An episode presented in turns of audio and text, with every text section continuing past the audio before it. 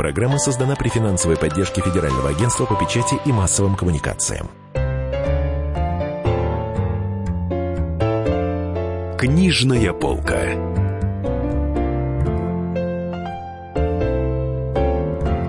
Дорогие друзья, в студии Дарья Завгородня, а в гостях у нас знаменитый писатель-фантаст Сергей Лукьяненко. Здравствуйте. Здравствуйте.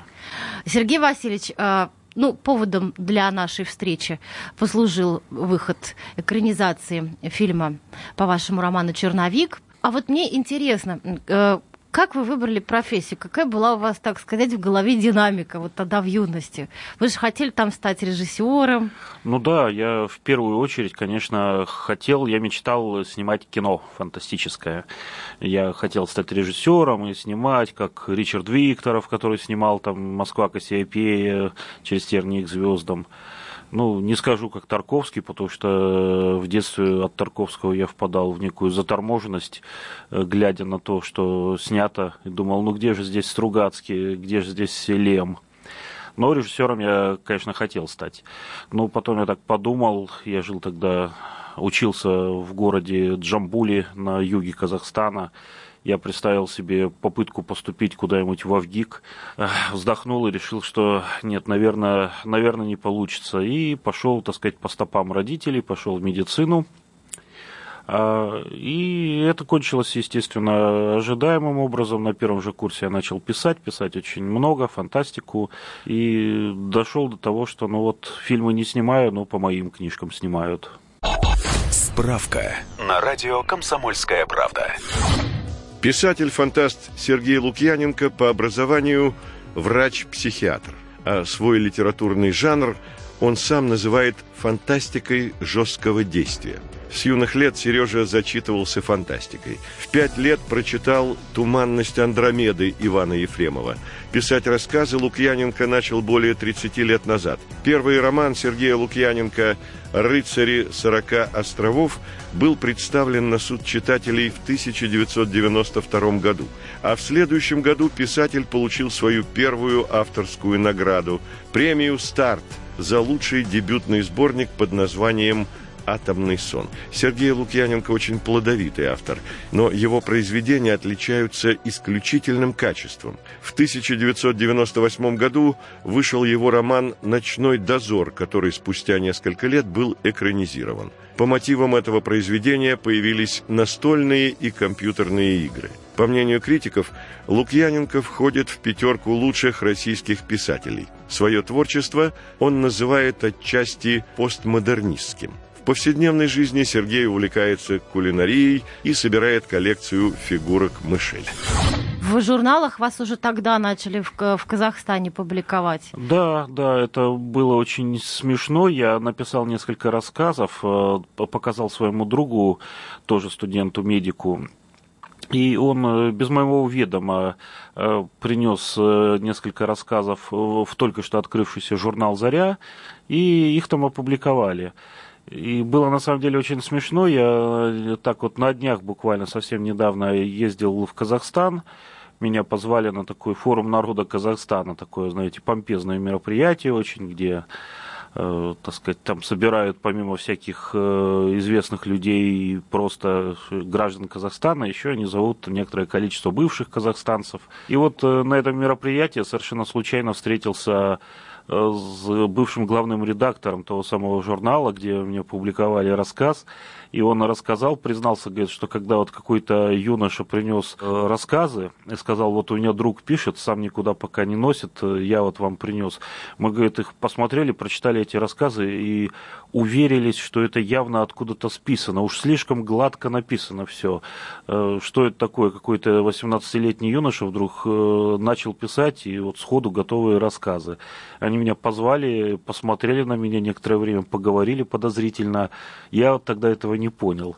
Но вот они, убедившись, что вроде как все честно, стали меня публиковать.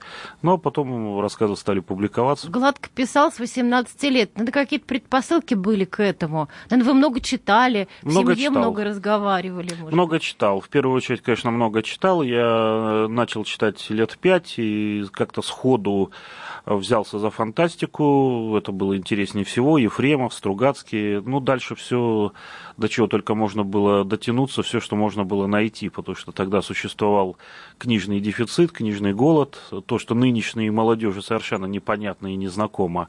А тогда что, интернета нет, книги издаются не те, которые хочет читатель, а те, которые положено выпускать для читательского развития. Но все-таки я фантастику находил, я ее читал, а когда фантастики не было, я с горя брался за все остальное. Гоголь, значит, Гоголь, Чехов, значит, Чехов, а, Диккенс, значит, Диккенс, э, Рабле, ну, прекрасные Рабле почитаем. Дома было много книг, у родителей была большая библиотека, ну, и все окрестные библиотеки я тоже в скором времени затерроризировал приходил с утра, брал две-три книжки, а иногда вечером возвращал их уже прочитанные и брал новые. В какой-то момент э, библиотекари тоже стали мне устраивать проверки. Они думали, что мальчик с какой-то странной целью просто носит книги туда-сюда, может, формуляр хочет библиотечный красивый получить. Когда они поняли, что я реально беру утром несколько книжек, а к вечеру они прочитаны, после этого передо мной открылись самые секретные полки библиотек, где лежали самые интересные книги книжки, которые давали не всем. А какую-нибудь вы помните такую необычную книгу из необычного репертуара? А вы знаете, это, как правило, были просто хорошие книги, которые по советским временам э, легко могли украсть. То есть это были какие-то произведения там, Дюма, это был, была фантастика, это были какие-то тоже там исторические романы, которые были в дефиците. То есть э, ценность этих книжек была не в каком-то особо уникальном издании, а просто в том, что их всем хотелось как минимум прочитать. А ваши профессиональные знания, вот медицинские, они как-то помогают э, работать над характерами персонажей, над перипетиями? Да вы знаете, иногда, конечно, помогает, э, но на самом деле по большей части все-таки профессиональные знания особо не используешь. Писать э, книги фантастические, выдумывать о том, что ты знаешь более-менее, это не так интересно. Фантазировать лучше на каком-то поле малоизвестном тебе самому люди редко действительно пишут о том, что входит в их такую профессиональную сферу. То есть э, милиционеры пишут фантастику, где детективных элементов практически нет. Астрономы не очень-то используют э, астрономические сюжеты в своих романах. Фантазируют лучше на таком, на чистом листе. Фрагмент из романа Сергея Лукьяненко «Черновик». Это закон природы. Все на свете стремится от сложного к простому. Живое умирает, скалы рассыпаются в песок, узорчатые снежинки тают и превращаются в капли воды. Огонь за минуты пожирает дерево, которое росло десятки лет. Флакон с кислотой в руках маньяка за три секунды растворяет краски на картине, которой художник отдал половину жизни. Пуля в одну секунду обрывает жизнь мальчишки, которого мать растила 9 месяцев еще 18 лет. Одно единственное слово не успевает еще отзвучать, превращает старых друзей в заклятых врагов. Астероид, чей путь пересекается с орбитой планеты, губит все живое. Вспыхнувшая сверхновая звезда сжигает свои планеты – Материя и энергия неумолимо разбегаются в пространстве, превращая живую и цветущую Вселенную в неподвижное ничто. Распад, разрушение, смерть — это очень простые действия. Только жизнь противится простоте, восстает вопреки законам природы. Не замечая смерти и тлена, растут травы и звери.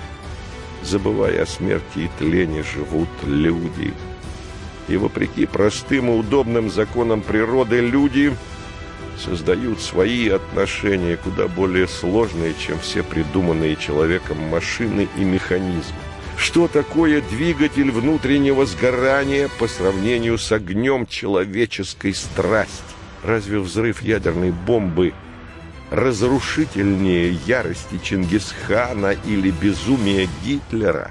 Человеку свойственно противостоять разрушению. Сам смысл человеческого существования состоит в этой вечной яростной борьбе, которую невозможно выиграть, но в которой нельзя и уступить. Продолжение через несколько минут. Книжная полка.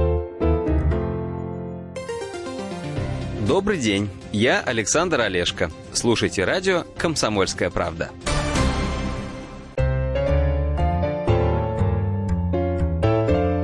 Книжная полка.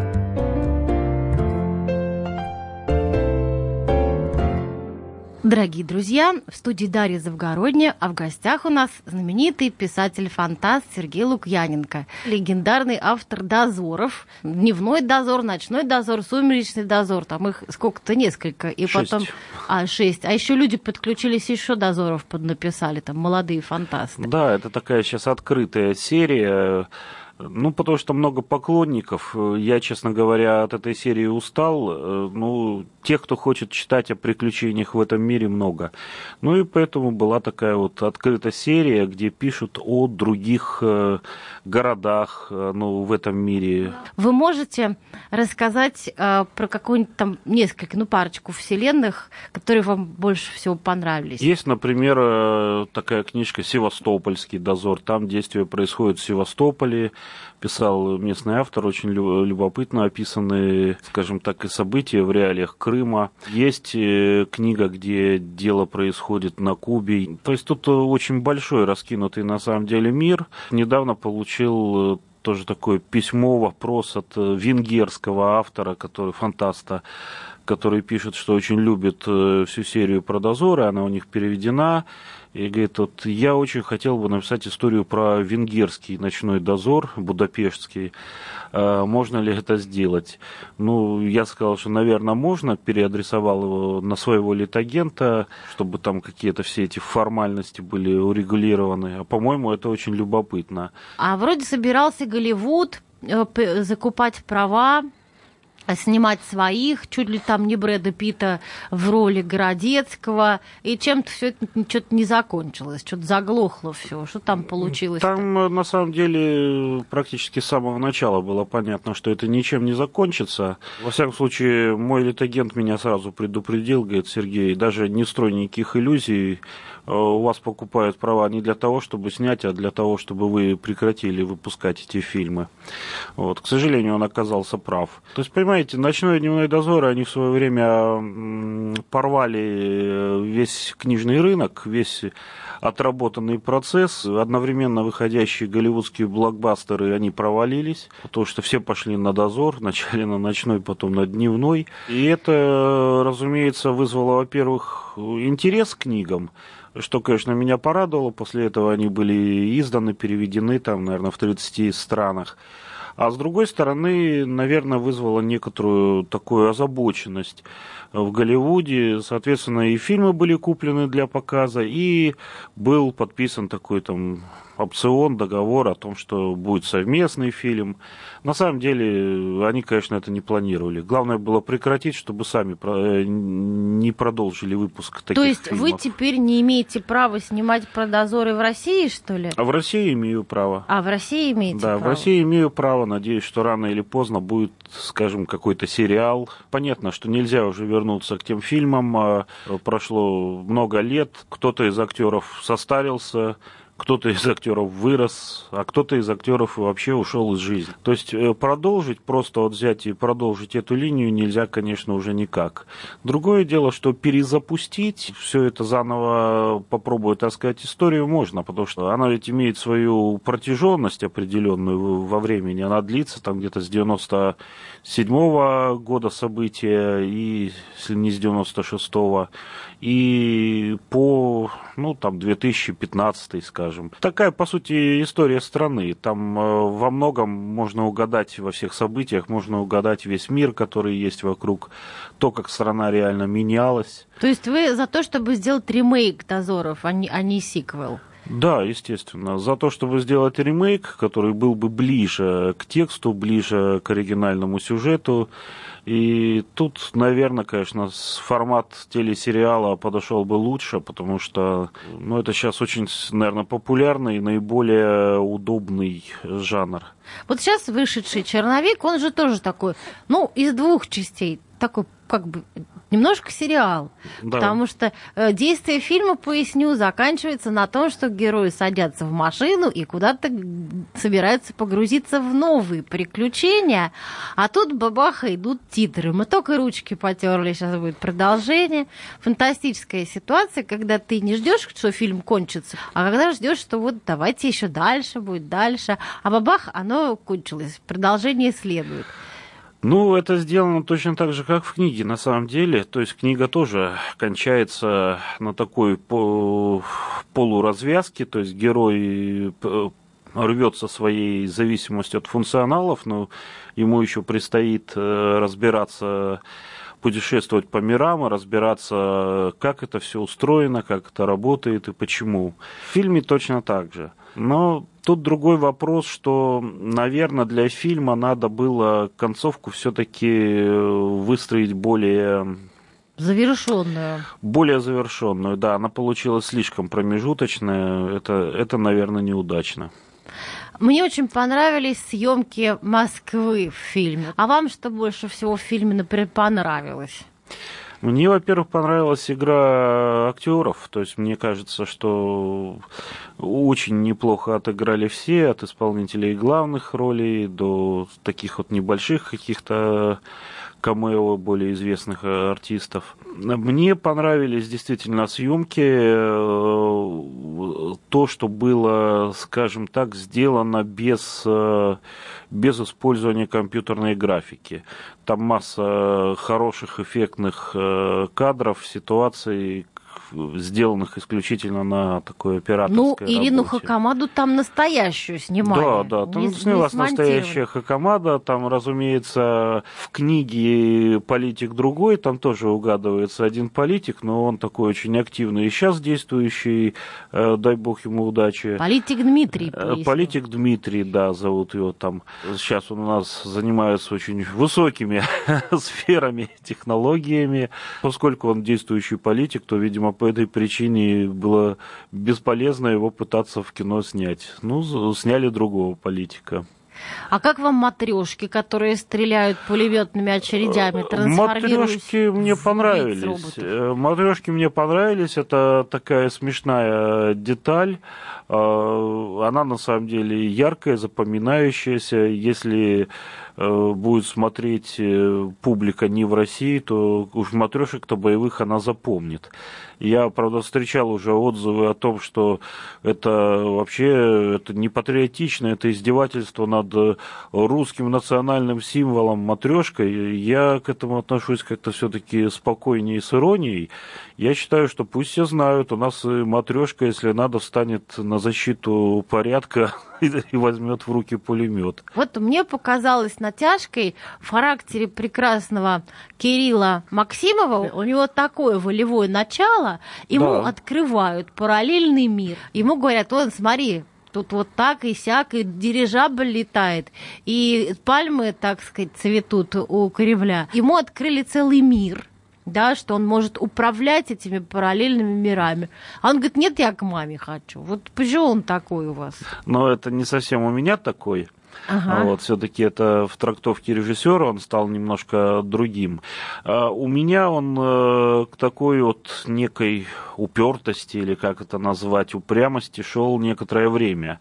То есть первоначально герой, в общем-то, воспринял э, вот это свое новое состояние, открывшиеся возможности, он воспринял как действительно такую удачу, подарок судьбы и так далее. Пока как бы не, пока не понял все детали окружающего мира. Но кино не, по- э, оно не способно точно вот так вот все отобразить, следовать э, за сюжетом толстой книги. В кино по неволе какие-то события проматываются быстрее. Сокращать приходится. Сокращается, да. Да, поэтому он такой весь бедный, нервный. Фрагмент из романа Сергея Лукьяненко «Черновик». Три года я жил самостоятельно от родителей. В общем-то, заслуга в этом только их. Сам я на квартиру копил бы еще лет десять. Они мне квартиру подарили и прямо-таки выставили из дома. Я вначале даже слегка обижался при всех бесспорных преимуществах отдельного жилья. Потом посмотрел на друзей, живущих с родителями, и понял, как были правы мои предки. Все-таки жизнь с мамой и папой, если ты из школьного возраста вышел, человека портит. Ты можешь при этом зарабатывать неплохие деньги, можешь содержать родителей, но если ты остался жить в родительском доме, ты прекращаешь взрослеть. Принимаешь манеру поведения из жизни родителей, консервируешься, становишься молодой копией отца – а это только в крестьянской семье хорошо, и то лишь в отношении старшего сына. Недаром во всех сказках больших успехов добивается младший сын, отправляющийся, куда глаза глядят счастье искать. Тысячи таких младших сыновей в пути исчезают, но кто-то все-таки ловит свою синюю птицу. На крестьянскую пашню к трудолюбивому и обстоятельному старшему сыну синие птицы не залетают. Дорогие друзья, я напоминаю, что в гостях у нас Сергей Лукьяненко, автор романа «Черновик», по которому недавно был снят фильм, и мы вот его все посмотрели, а теперь мы это обсуждаем. И вот сейчас мы сидим в студии, а вернемся после небольшого перерыва. Книжная полка.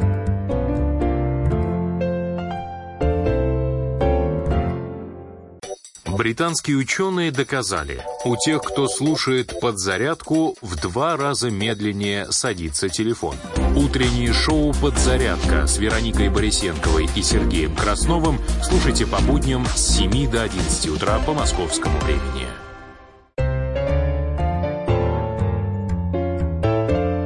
Книжная полка.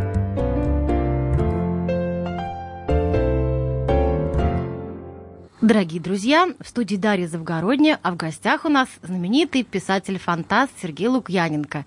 А, Сергей Васильевич, расскажите, пожалуйста, а, вот писатель-фантаст, он же, в принципе, такой немножко пророк. Я вспоминаю вашу статью 2002 года о том, что будет, что произойдет в 21 веке. Я помню, что там говорилось, что мы с иным разумом вступим в контакт и будем очень этому удивлены. А вы помните, как вы это писали? Вы, вы помните, что вы вкладывали, какой смысл в понятие «иной разум»? Ну, я, если не ошибаюсь, я все-таки имел в виду тогда скорее не инопланетный разум, а, наверное, искусственный интеллект. Вот. Если не ошибаюсь, я думал об этом. Там на самом деле было много каких-то вещей. Я помню, что я написал про то, что наверняка мы в какое-то ближайшее время увидим какие-то чудовищные теракты в США. Это было как раз незадолго до того, как там взорвали башни-близнецы. Вот это из таких самых сбывшихся прогнозов. Ну, принципе, конечно, прогнозирование это задача такая неблагодарная. Писатели-фантасты э, выдумывают много чего, но далеко не всегда это сбывается. Это все-таки э, во многом такая лотерея, э, знаете, прогнозов. Фрагмент из романа Сергея Лукьяненко «Черновик». Да не верю я в этих дурацких пришельцев, в этих богов и героев, в таинственные законы мироздания, страдания и прочую ерунду. Все писатели-фантасты очень здравомыслящие люди. Они просто развлекают людей. Ну, еще немного экстраполируют реальные житейские проблемы на фантастическую ситуацию, чтобы читать было интереснее. Так что все варианты возможны и все нереальны. А у, а у вас сейчас есть какая-нибудь фантазия насчет будущего? Что еще произойдет? Ну, такого, ну, может быть, лучше про хорошее говорить. Про хорошее? Ну, я на самом деле жду каких-то очень сильных успехов в биологии, в генетике. А, то есть очень может быть, что в каком-то совсем близком будущем, лет там через 10-15, а, большинство там болезней, например, которые сейчас э, нас пугают, считаются там тяжелыми, смертельными, они уйдут в прошлое. Э, при этом это вовсе не значит, что все будет совершенно вот так вот безоблачно.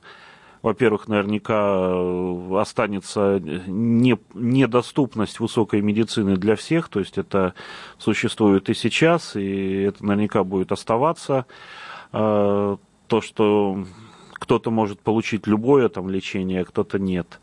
И очень возможно, что масса вещей, которые сейчас нас наоборот как бы совершенно не пугают, э, те же банальные инфекции, они станут гораздо тяжелее, поскольку э, микроорганизмы, они имеют такое свойство приспосабливаться, мутировать. И на самом деле сейчас как бы есть уже определенное отставание в создании новых антибиотиков, например, по сравнению с той скоростью, с которой бактерии меняют себя и учатся от этих антибиотиков не умирать.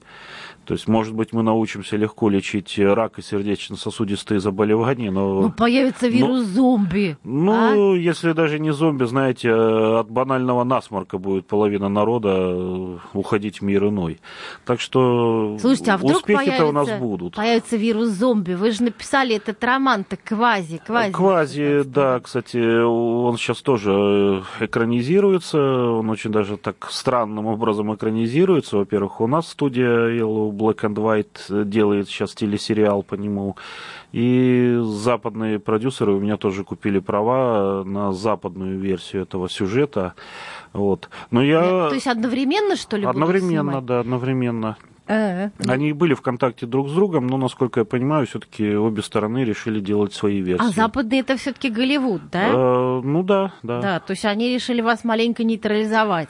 Ну, не то, что нейтрализовать, но напрямую. Я-то, как говорится, я в качестве писателя-фантаста им вполне удобен, им все равно, с кем работать. А почему вот вы вдруг решили про зомби написать? А вы знаете, я написал про зомби как раз по той причине, что у меня стали спрашивать киношники, продюсеры киношные, а вот э, нет ли какой-нибудь идеи что-нибудь про зомби. Я посмеялся, сказал, что совершенно не моя тема, а потом придумал такой очень необычный поворот, который был в квазе, и предложил этот поворот.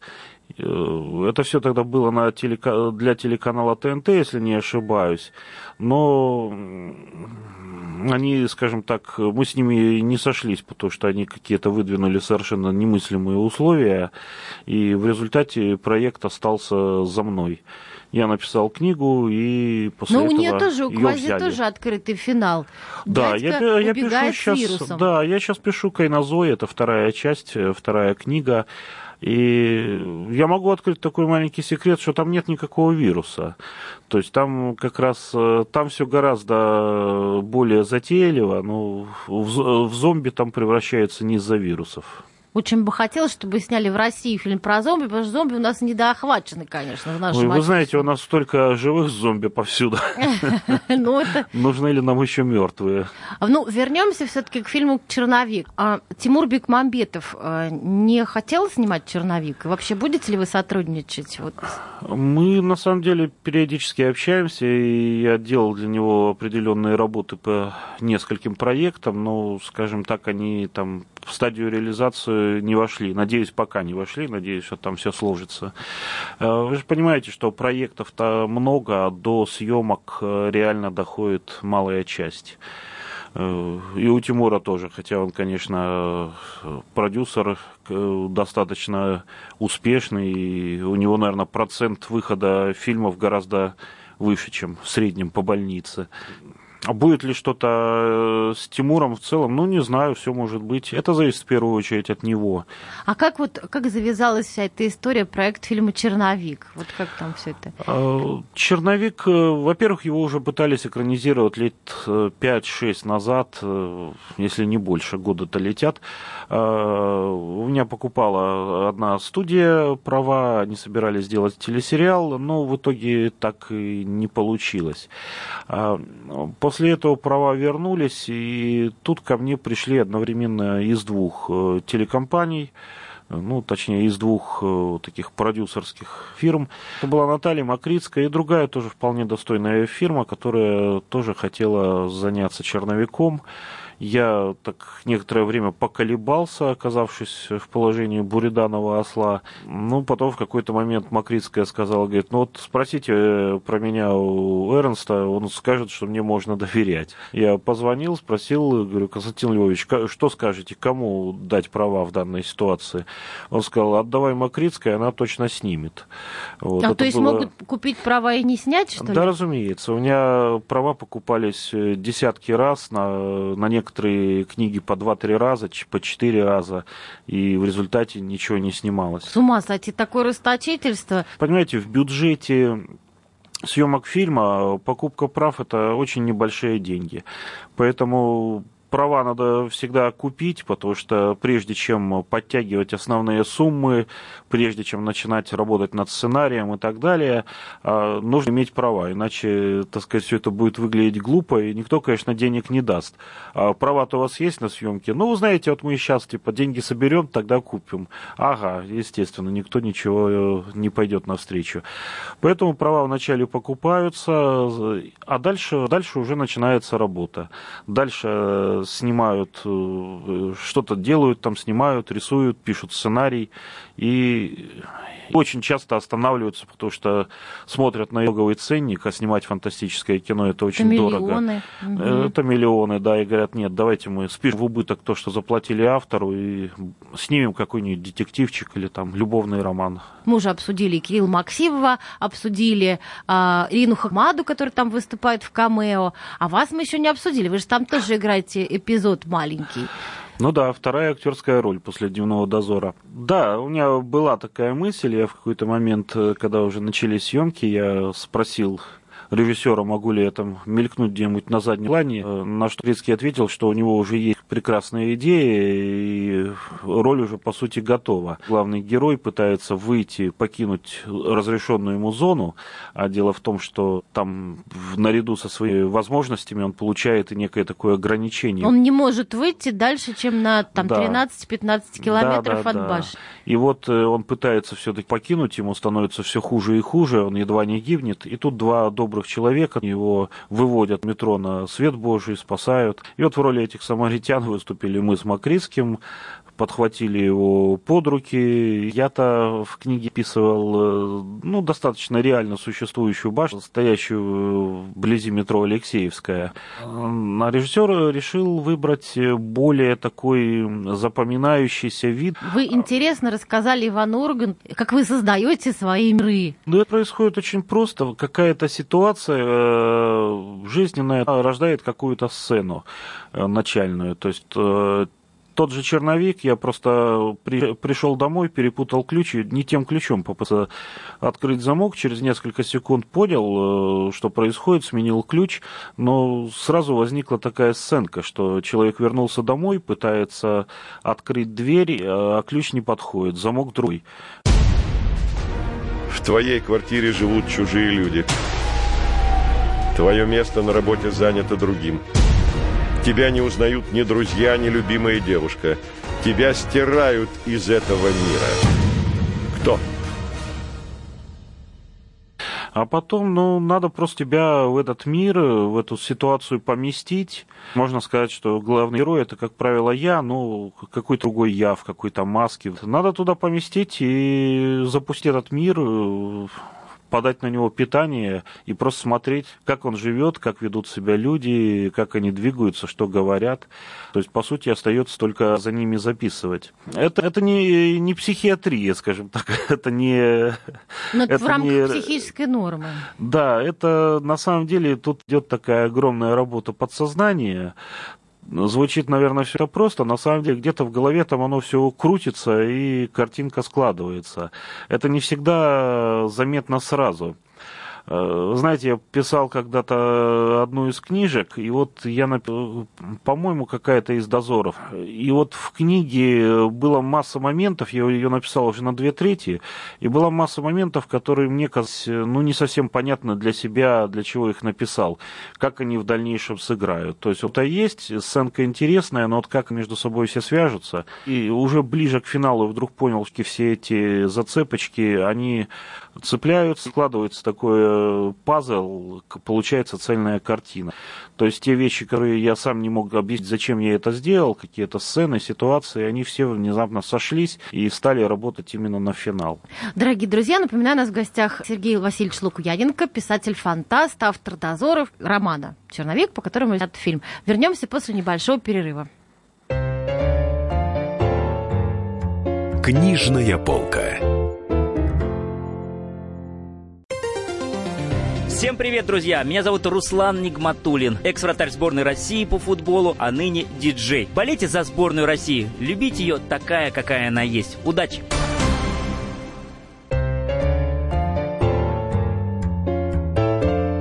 Книжная полка.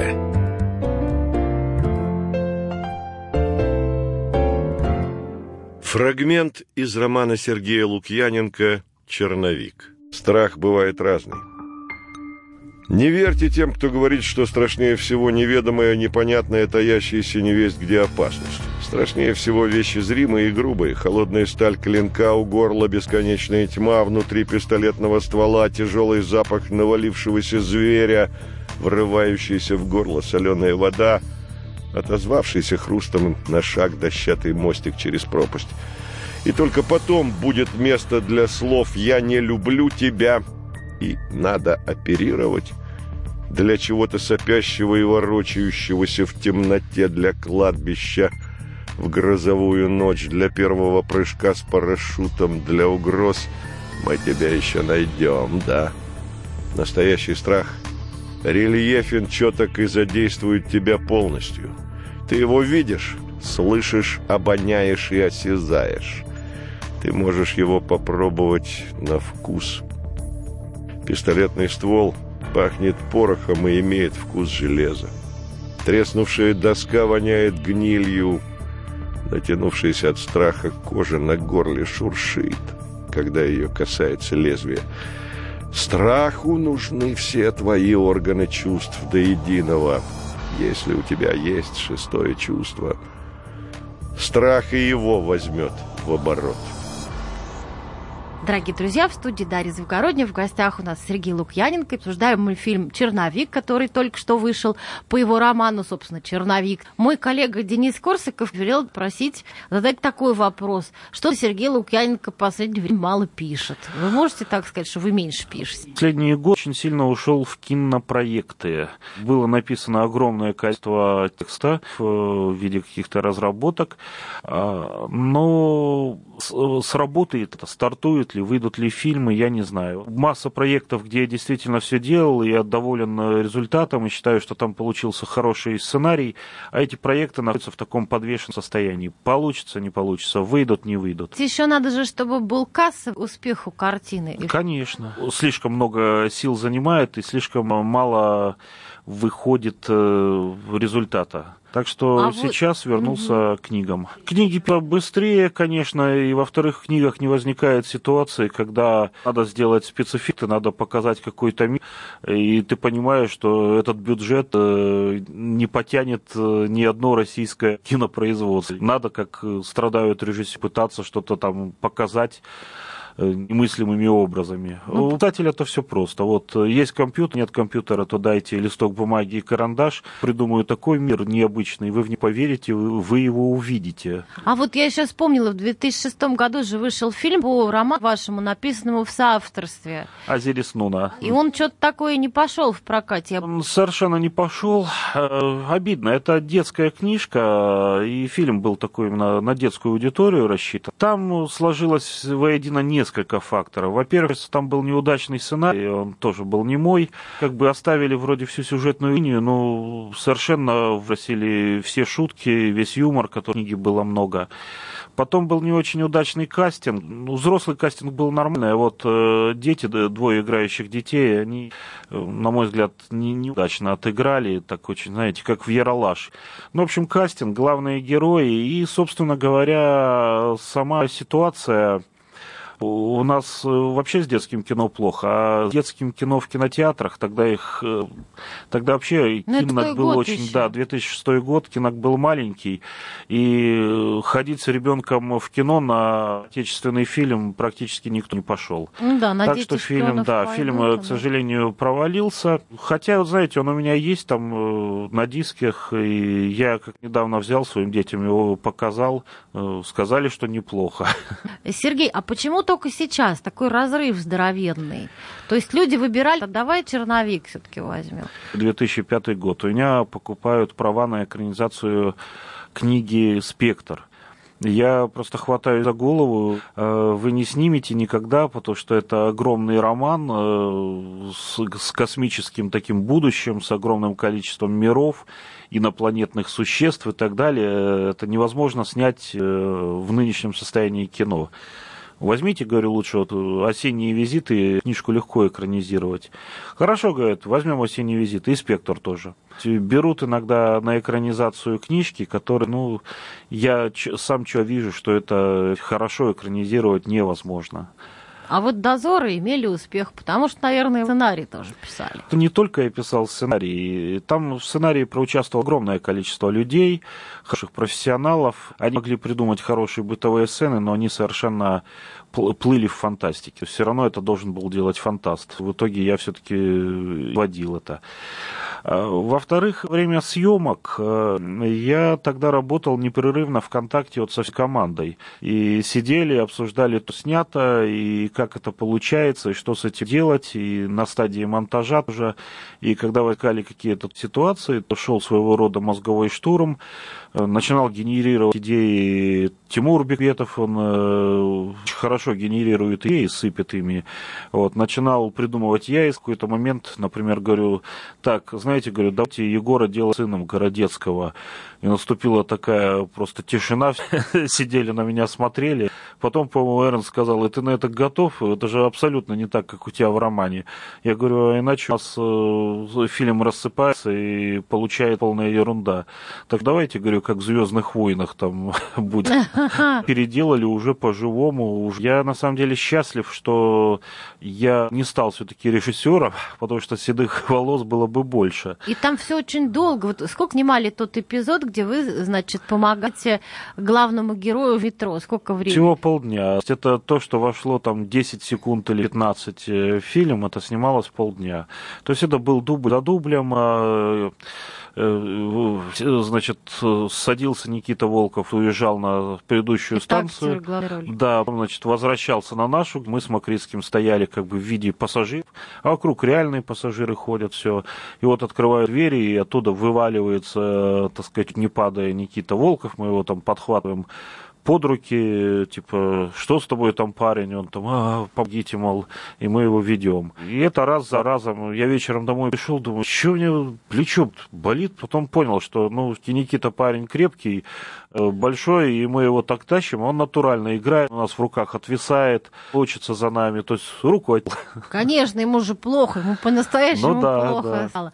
А, да, ну, в общем, столько усилий. А как же дети? Вы сходили с сыновьями на да. премьеру, Итак, и что они вам сказали? А, ну, понравилось, конечно, ну, еще бы не понравилось, там, по папиному, папиной книге фильм. Но потом они стали давать мне массу вопросов, там, а вот это что было, вот это что было к чему, вот, э, то есть я понял, что где-то со второй половины там, конечно, не все им было понятно. Моменты, не все повороты. Быстрый темп, э, так сказать, если вначале раскручивается достаточно неспешно, то потом событие ускоряется. И если книжку не читал, то может возникнуть, да, некоторое внимание. Фрагмент из романа Сергея Лукьяненко «Черновик». Мне вдруг вспомнилась песенка, которую любил слушать отец про человека, который живет в старом доме. Там еще одно окно выходит в поле, другое в лес, а третье на океан. Наверняка песенка про функционала таможенника вроде меня. Вот только не помню, кто ее пел. Кто-то из непрофессионалов, кажется, то ли известный путешественник, то ли кулинар. Но пел, на удивление, хорошо, душевно, видимо, хобби у человека давнее. Надо будет найти и послушать». Речь идет о песне Андрея Макаревича «Три окна». Какое-то время лидер «Машины времени» вел кулинарное шоу «Смак». На это и намекает персонаж черновика. Я забыл о бурях и о громе Мне теперь дороже тишина И живу я в старом-старом доме Из него выходят три окна. Первое окно выходит в поле. В поле наших самых лучших лет. В этом поле не бывает боли. И любой вопрос находит свой ответ. Те молодые взрослые, угу. они все вас читают наверняка. Даже Ник Перумов мне на интервью рассказывал, меня, говорит, пытается там издатели дрейфовать. Я вот стараюсь писать теперь для молодежи, для старших подростков. Кстати, у него получается. Он э, написал такую серию из трех книг про Молли Блэквотер. Да, такая да, да.